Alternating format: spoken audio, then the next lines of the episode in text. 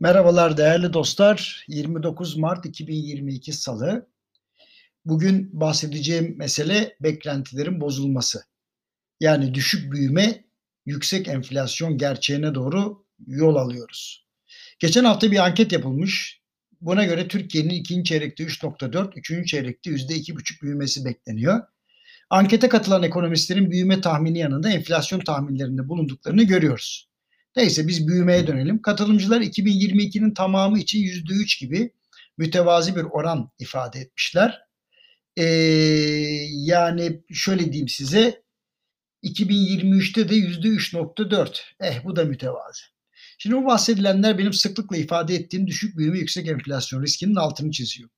Bir önceki ankette beklentiler daha yüksek gerçekleşmişti. Demek ki bozuluyor yavaş yavaş. Yine aynı ankette 2022-23 yılı için e, enflasyon beklentileri seslendirilmiş. Son ankette 2022 için enflasyon tahmini %43.7'ymiş. Şimdi %55.7 olmuş. Yani 22 puan artmış. 2023 için de %19.2 önce olarak belirlenmiş. Şimdi %21.8'e yükseliş olmuş. Çeşitli sunumlarda aşağı yukarı aynı seviyeleri seslendiriyorum. Ancak enflasyonda bu yıl patikadan sertçe çıkma ihtimalimiz hala var. Haberiniz olsun.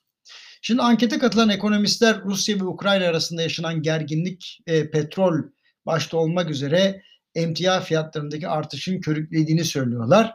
Enflasyonu yükselttiğini söylüyorlar ve tedarikle ilgili, ilgili riskleri arttırdığını söylüyorlar. Bu durumda talep enflasyonu olmamasına rağmen üfe tüfe arasındaki bağlantı sebebiyle tüketici fiyatlarının zirveleri zorlayacağı söylenebilir piyasa faizlerinin de aynı bağlamda yükseleceğini ya da en azından yüksek kalacağını söyleyebilirim. Aslına bakılırsa konuşulması gerçekleşmesinden beter dediğimiz bir gelişmenin içindeyiz. Herkes böyle beklerse ne enflasyon ne de faizlerde düşüş kısa vadede gerçekleşmez. O zaman demek ki bu algının kırılması için mücadele etmemiz gerekiyor efendim. Yarın görüşmek üzere.